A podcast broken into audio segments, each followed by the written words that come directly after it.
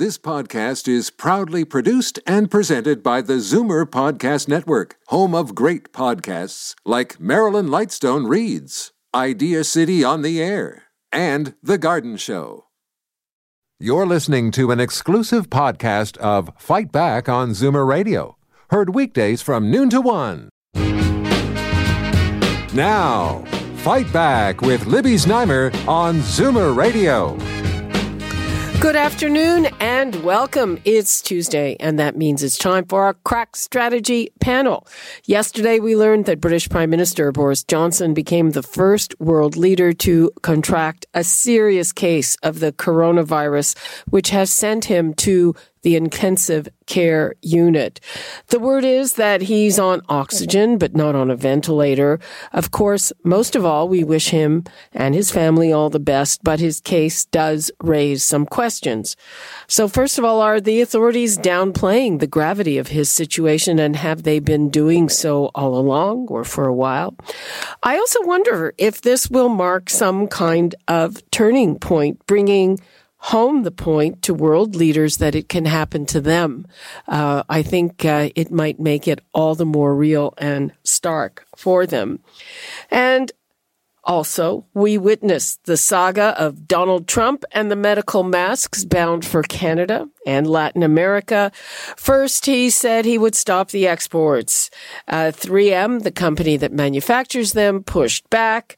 Then he walked that back a little bit. Then word that a big shipment was held up at the border. And now we are relieved to know that those masks have been released. And uh, frankly, from what I can see, Trump is not being much more generous to his own states as he makes distinctions between the federal stockpile and the state stockpile. And he says they're not an ordering clerk. And uh, some of those states, thinking especially about New York, need that medical equipment desperately as well.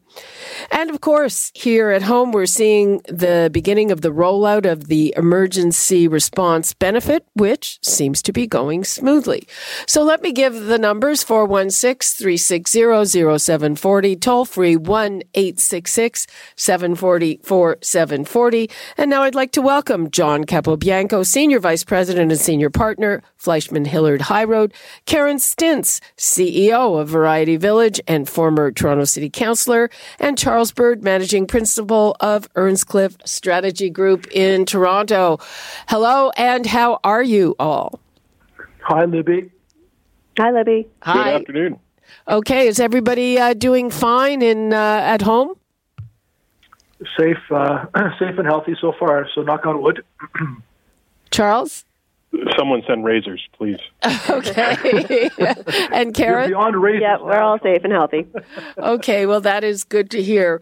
Uh, so, Boris Johnson, uh, ill enough to require hospitalization in an intensive care unit. Uh, of course, we all wish him well, but is, is, this going to mark some kind of inflection point or turning point, John? Yeah, you know what, and, and also, yeah, I, we all send uh, our our uh, our best to, for to Boris, um, the Prime Minister. I think, uh, and hopefully, I think you'd mentioned as well that we've been hearing reports that that he's in intensive care. Uh, not on a ventilator, but on oxygen. And I think from what I was hearing, he was sent there more as a pre- preventative uh, and precautious uh, uh, sort of strategy in a sense that if, if it got worse, he was nearby a ventilator just in the event that it, it, his, his symptoms got worse, but he seems to be stabilizing, and I hope that's the case. But I think what it does, uh, Libby, is, is it shows and it tells uh, how real this is, and not, not that we didn't know that already, but when, when a G7 leader uh, is felled by it and is hospitalized uh, to a point, it does send shockwaves to citizens in other countries, um, but also to leaders to say, you know, the vulnerability, and, and this does not have any potential barriers for anybody. So when you know when President Trump is out there with uh, six or seven people on a stage on a regular basis, um, you know our Prime Minister has, has been isolated and, and is is you know is obviously taking precautions. Uh, the Premier of the province, along with you know three or four or five of his cabinet ministers, it, it just shows you and it, it makes you want to you know just be cautious about um, you know, any other, you know, G7 leader getting, or any leader, quite frankly, getting this, because at a time like this, we need our leaders to be healthy, strong, and, and present on a daily basis. Uh, yeah, you know, John, uh, and what you said about this being a precautionary measure, uh, we we heard one interview from a doctor saying, you know, nobody is put into ICU as a precaution, though maybe it would be different for the prime minister. But a, a lot of people think that that the government is purposely downplaying Johnson's condition. Charles. Well, that is a concern. Um, the latest reports as of this morning are, as John indicates, that he's on uh, he's on oxygen but not on a ventilator. Um, the fact that he hasn't spoken to his uh, sort of interim replacement, Dominic Raab, since Saturday is probably not a good sign. Um, and I think that may be part of what's fueling uh, the speculation. And uh, I suppose if there is a silver lining in all this, it is just such a wake up call for Britons and for, for anyone that this, this is not to be taken lightly. I mean, uh, Boris Johnson was first diagnosed 10 days ago, and it was really only yesterday afternoon that he suffered a turn for the worst, and his medical team decided that uh, hospitalization and intensive care was the way to go. And I'm sure they wouldn't have uh, opted for intensive care unless they thought there was very good reason that uh, you needed to have a ventilator close at hand and, and ready to go if it came to that. Uh, well, a, a, couple of things are interesting. Uh, you, uh, it seems that that is not an unusual course of the disease, that it starts off mild and then gets worse, sometimes a lot worse, within a week or 10 days. And uh, he did not look well in that video that he sent last Friday, and uh, you know Charles Charles mentioned that he hadn't talked to Dominic Raab, and they apparently talk multiple times a day. So, uh, Karen, what do you take from that? Well, yeah, yeah. No, I don't have much to add uh, to what the panel said. I mean, to your point, Libby. Um, you know, in Germany, they do go around um, for cases of that have tested positive on the 10-day mark because, to the point that you raised, that's that's where the turning point is. So, um, it, it it it appears as if this is affecting Boris Johnson in a way that the 10 day turning point was where he needed to be hospitalized. And, you know, I think that there is a combination of um, making sure that he's, you know, w- getting the care that he needs and whether to downplay it or not. I, I don't think it does it, uh, Britain any good to downplay a situation. And uh, so I, I think that the, the situation is what it is and that he's in hospital and he's, he's got COVID 19 and he's, um, managing the disease in, in a way that many others are across Britain and in Canada who've, who've who also have contracted it. Um, I, I don't I don't think it's a wake up call. I think that there has been an aggressive response to the pandemic that um, all countries know the seriousness of it. So I, I think you know even our prime minister, you know, his wife contracted it, so he'd been living with the reality of it um, p- personally. So um, you know, I, I think that it certainly is. Um, something that uh, you know again you know speaks to the need to continue to to be doing all that we can do to get it under control and uh, just highlights that everyone is vulnerable. Okay, let's uh, move right along to the saga of the masks and Donald Trump. And uh, he's also trumpeting this drug that is uh, not proven yet may be good for it. But um, let's start with Charles again. Uh, so, Donald Trump and the masks. Oh, where to begin? I mean, um, it's it's difficult to understand what goes on in his mind. I suppose we've seen it for so long now over the course of his presidency that no one's terribly surprised. But I think we should grant ourselves the privilege to be uh, to be shocked from time to time with, with his outlandish behavior and, and the, the way he operates. Um, I will say it, points to uh, you know a, an issue of real concern in Ontario, which is you know a relative shortage of uh, personal protective equipment. And you know we've come a long way from um, Doug Ford's announcement a couple of weeks ago about how Ontario was going to be you know, a manufacturing powerhouse supplying much needed equipment to the rest of Canada to finding out yesterday that we're a week away from running out of supplies. Um, you know, that, that should obviously cause a lot of us concern. And unfortunately, we still lag behind in testing. Ontario, on a per capita basis, has tested the fewest number of people among all the provinces. And you know, obviously, testing, testing, testing is a, is a mantra in terms of how you identify where the coronavirus is and and and isolate it accordingly. And it feels that um, that has been a problem. It, it, it, the good news is that they are ramping up in Ontario. That um, at the moment we're doing 13,000 tests a day, and that number is expected to rise to uh, 20 to 30,000 by the end of April. So that's good news in and of itself. Well, but, the backlog um, the backlog is apparently cleared. But, that's right, and yeah. full credit to a, former official by the name of David Hallett, who was brought out of retirement to uh, to deal with uh, the situation in Ontario's laboratories, and has obviously done a, a terrific job. And it's interesting to note that he's now been moved in charge. He's now been put in sole charge of uh, supply chains of medical equipment or PPE. So that uh, so it's good to have individuals like that in in our back corner.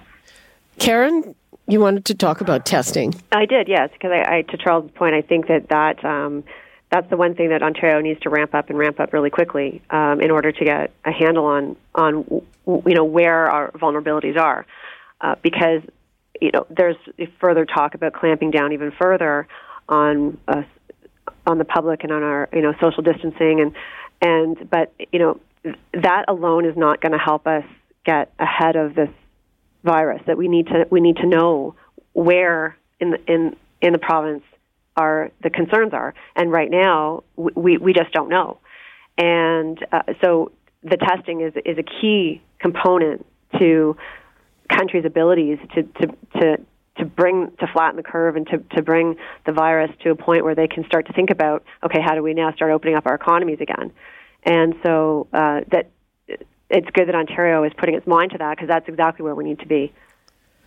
John, uh, so we have this testing issue. At least we now have a, a, supply chain czar. In the United States, I mean, it's crazy. The states are crying out for some kind of similar authority, and, and the way Trump has it organized, they all have to compete against each other for the medical well, equipment. Yeah, I think I think the U.S. is such a is, is such a, a, a, an interesting system, quite frankly, because when once once a state uh, and the pre- and the president declares an emergency um, measures, and then obviously FEMA takes over, and then of course it becomes a much more of a militaristic kind of a, a kind of an approach in, in, some ways. But I think here, and, and quite frankly, anywhere, Libby, there's never going to be enough tests, right? You, you're never going to have enough tests on a daily basis, and, and you could increase the number by 50%, by 60%, and it's just not enough. Um, and I think you're going to hear that all the time. I think the key thing is that that the numbers do increase on a daily basis, and that the backlog is uh, eliminated. Those are, are key milestones that are that are encouraging. Uh, but you know, obviously, we can do, there's never going to be enough tests that we can do on a daily basis. I think what's encouraging as well, and and I think the the, the prime or the uh, premier Ford has made this mention to say that he'll ensure that moving forward, if, if God forbid this ever happens again, we have another pandemic or another virus that hits us, um, that we're going to be able to have manufacturing in our province and, and you know within our country hopefully that we can supply ourselves first and foremost and then worry about other uh, other countries and, and other areas that that we need to worry about. And I think what we've seen to date which is companies like GM and others who have transformed their production lines to to uh, to enable masks to be to be produced and and some in some cases ventilating uh, uh, equipment to be produced. The fact that they can do that now and retool their production lines means that when this is over uh, and uh, and there's calmer days ahead, companies will be able to hopefully uh, have the technology and the entrepreneurial skill and and uh, and wherewithal to be able to produce these PPEs uh, in house, so that so that we will never have this issue uh, uh, ever happen again, where there, there's a shortage. Yeah, and then we might get to the point where we have too much. I mean, definitely it's going to change the way business is done and, and the way our economies are, are integrated. I, I would think that at the very least that's going to happen, Charles. Yeah, I, and there's a lot of things that clearly have to happen. I think one of the places you need to start is in terms of our long term um, care facilities. I mean, as of yesterday, we've had 46 separate COVID 19 outbreaks in long term care uh, homes uh, compared to just 10 in Ontario's hospitals. And this is at, the, at this is obviously something that's of grave concern, and it, it, it's a spokesperson for um, Ontario's health minister said yesterday that it's the responsibility of nursing homes and other institutions to have their own pandemic plans in place, and clearly that hasn't worked. So I think a, a new approach is uh, is needed in a hurry. Well, Andrea, and likewise, um, you know, the, the dynamic between Premier Ford and uh, and President Trump is an interesting one to see. I mean, I think a lot of people were heartened by how outspoken uh, the Premier was in his criticism with regards to the possible holding of medical equipment at the border uh, to prevent it from coming into to Canada. But I mean, it was it was literally earlier this year that the premier was in Washington singing the praises of Donald Trump and lashing out at Nancy Pelosi and Bernie Sanders, and so it feels like there's been some evolution in the premier's thinking. Well, uh, he is a, a plain-spoken guy. He, he, by the way, he seems to be getting a lot of credit for handling this. And I have Huge. to say, there, there sometimes when I look at him and think that's a different person. Yeah. yeah, there's a reckoning to come, though. I think that's one of the things that we'll have to do once once the dust is settled and once we've emerged on the other side, whenever that is and whatever that looks like. Uh, I think we, we need to have a hard look at the performance of the federal government, of provincial governments, and municipal governments. And it's pretty clear, largely because of the SARS experience, that, that the city of Toronto was was extremely well prepared uh, for this kind of eventuality and has taken remarkable steps and full credit to Tory and his administration. I think the, the province has been playing catch up a little bit in that regard. So again, that's probably not a discussion for today. That's uh, for another another time. And uh, John and Karen, the, this emergency response benefit seems to be rolling out okay after the original fiasco of uh, employment insurance. Yeah, yeah, it is, and um, you know, and again, we're still now waiting. I mean, so and the next shoe to drop, of course, will be the the seventy five percent federal subsidy, which is what um, you know small businesses and and like my my charity is relying on to help. If um, you can keep- last that long, I mean, that is the you know the fact that it is going to take. I don't know how to make how they could make it quicker.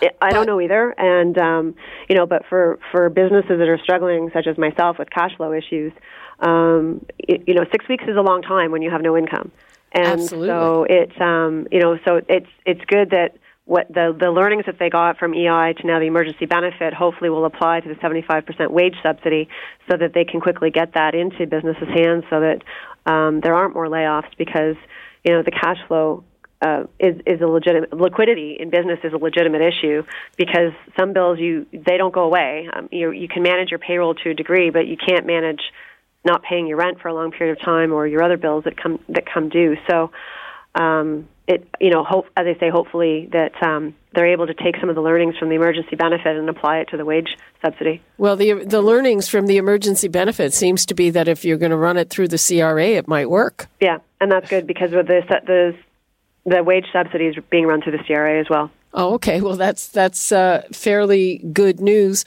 Uh, John, in general, how how are our various governments handling this? And and the other question I have is that, in terms of some of these, uh, you know, are are we going a little overboard in in limiting civil liberties? Uh, you know, some of the fines that the mayor was talking about, the set fines thousand dollars for for not distancing. Uh, are, are, are is some of that going too far? No, I, I think that you know, and, and the polls have, have shown uh, consistently over the last little while, and there's more and more polling that's being done now with respect to, to just measuring government's approval uh, and and what what people think uh, of of not only their local governments but the provincial and the federal governments. And I think they've all been scoring fairly high. Uh, I think Premier Ford has been scoring almost as high as Premier Legault in, in some cases, which is a testament to the fact that he's been out there and has been transparent and and uh, you know one of the first premiers to be able to say, look, look at our numbers. Here's what we're doing. And uh, and I think that uh, the prime minister was getting a little bit of flack uh, in that he wasn't as, as transparent with respect to the to the curve and the numbers and, and whatnot that that have been happening. And we're seeing that in the U.S. as well now with with daily uh, briefings and they're showing uh, what each state is, is doing by way of, of, of trying to maintain uh, the peak of the curve. But so I think leaders are are doing well. Um, I, I also feel that it's a tough battle for, for a lot of them because sometimes they just don't have enough information to go out on a daily basis. But because they've been doing it on a daily basis. They have to continue to do it on a daily basis because it would be news if they didn't. Uh, and I think you, there's a balance between you know r- remaining optimistic and and letting folks know that things are good, but yet being transparent about how tough this is and, and what the numbers really are. Uh, and that's why I think you know it leads to, to the other question, Libby, with respect to is it you know is it civil liberties and, and are leaders going far enough? Well, I, I think that what we've seen. No, the question was, are they going too far? Well, no, but especially in Toronto, yeah. I think you, you can only give warnings so many times, and you can only say publicly to the to the you know to the citizens of Toronto, to Torontonians, uh, stay home. Enough's enough. And when you see them at parks and playing soccer, uh, the next step is to say, look, we're gonna we're gonna fine you and penalize you. And I think the police are doing it in a way that uh, is smart, and and you know they're they're not automatically going there and slapping tickets on them. They're sort of trying to you know, reason with them. But I think it's the right thing to do, especially given the fact that we have to flatten the curve, and we're almost there, and we got to continue to do that uh, that yeah. kind of uh, sacrifice. Yeah, the, the, one thing I want to point out about what you said, John, in terms of releasing those modeling numbers, those modeling numbers, they're it's not like real numbers; they're projections, Project. uh, which are only as good as the assumptions. They are wildly divergent, and it's I I mean I have a caveat on them. It's it it's one thing for uh, scientists to be looking at those projections and using them for their planning purposes, but you know a lot of people are really anxious already, and uh, I'm not sure what purpose it serves to to to look at a hugely divergent model that say that of thousands and thousands of people possibly. Yeah. I mean, if you know how to look at it, it's one thing, but I think most people don't though i mean i get i applaud transparency obviously i'm a journalist but in that case uh, you know I, I had to be on the side of even Theresa Tam was saying you know you've got to uh, take these with a caveat. Yeah, for sure, Libby. And um, I'm, I'm, jumping in a little bit, but yep. um, you know, John said that we can't. Uh, there's not enough testing. No, the the countries that have succeeded in in truly flattening the curve have relied on social distancing and testing. And you need yeah. both. You need both. And we don't have enough testing, to Charles's point. And until we figure out a strategy to ramp up the testing, and also, you know, testing you know, testing nursing homes because our strategy right now is not working because the virus is getting to the very place where we know it will have the most detrimental impact. And the population at large is, you know, still going about their business because it, they, they they don't they don't understand the, the threat of the potential impact on them and their community because that data is not being collected and shared in a way that is making it relevant to them. So crack. I don't you know i think that people are accepting the social distancing. They're accepting the measures because they understand the immediacy of it. But uh, from a longer term strategy without the testing we're not going to get ahead of where we need to be. Ab- ab- i think that's right. Absolutely uh, absolutely. it, importantly really the only numbers we can we can trust at this point are not in the models. They're actually in the hard and fast numbers of how many folks are in intensive care how many folks are have died and those are those are the numbers that we can put a very very accurate fix on, and those numbers are very very relevant. And I, I should just note that so far um, we've seen 345 deaths in Canada as a result of COVID 19, whereas in the United States it's close to 12,000 deaths. That's 36 times more deaths than we've had in Canada. And again, it may be that we're just behind the curve, that the worst is still ahead, that we may see major spikes in both intensive care uh, bed usage and and ultimately in deaths. Um, but so far, you know, God willing, it, it, looks like we've sidestepped the brunt of this thing, at least from a mortality perspective. And uh, full credit to uh, to the federal government, to provincial governments in that regard. Well, yeah, we'll we'll have to see. Uh, just a point I wanted to make about the nursing homes earlier. The opposition leader Andrea Horwath came out with a, a set of suggestions to try to fix things. You know that it might be a bit late, and we learned this morning very disturbing that at Pinecrest, where they had all those deaths, they did not separate sick and well patients until after there were uh, a number of deaths, and part of the reason was that those rooms didn't come available until people died, which is, I mean, just horrifying. Yeah. And, and that's it, Libby. I think um, um, they're obviously taking precautions now, you know, because un- unfortunately, given the deaths, they've got now some space that they they're able to spread people around, and and those are learnings. I think that you know some uh, homes have, have been able to jump on, jump in front of it and, and deal with it. Others um, not so much, and the ones that haven't been are the ones that are devastatingly, obviously, having to deal with some deaths in, in this situation. But um, you know, I, as as far as Andrew Horwath, uh, I'm not sure um, the relevance of, of, of what she's been able to do. I think she's criticized everything that the premier's done, including not enough money to, to, to AIDS and stuff. So I'm not sure anyone's listening. But, um, you know, I just think that we just have to maintain some level of, of positivity and, and ensure that the tests and, and, and the fact that the premier is, is challenging Trump on, on a lot of things, including the 3M, uh, has been positive news for, uh, for us here in Ontario. Okay, I, I'm going to give just about the last word to uh, Jen and Guelph has been waiting, and I think she wants to tell us that we shouldn't be criticizing our leaders. Hi, Jen. Hi, uh, Libby. Quickly, um, I do resent the people who are criticizing our leaders who are trying to do their very best. It's their first time around, and uh, they're doing their best. And all I can say to the people who are criticizing them is, uh, I wish you could ask the leaders to step aside and you take their place and hope that nobody criticizes you. Okay, well, you know, I have to say we aren't criticizing as vigorously as we usually do. That is one thing for sure, but I, but I hear you. Yep, they uh, the one thing that I do have to say about our leaders, uh, I I believe they are trying their best. Yeah, I didn't mean you. I mean the general public. Oh, okay. Thanks. Yeah. Thank you for clarifying. Uh, okay, we are basically out of time for this week, and thank you so much to our our panel. And, uh, this thing is going to go on and we're going to have a lot more to talk about when we reconvene next week. And by the way, uh, happy Easter to all of you. Thank you to Karen Stintz, John Capobianco, and Charles Bird. You're listening to an exclusive podcast of Fight Back on Zoomer Radio, heard weekdays from noon to one. You're listening to an exclusive podcast of Fight Back on Zoomer Radio heard weekdays from noon to 1.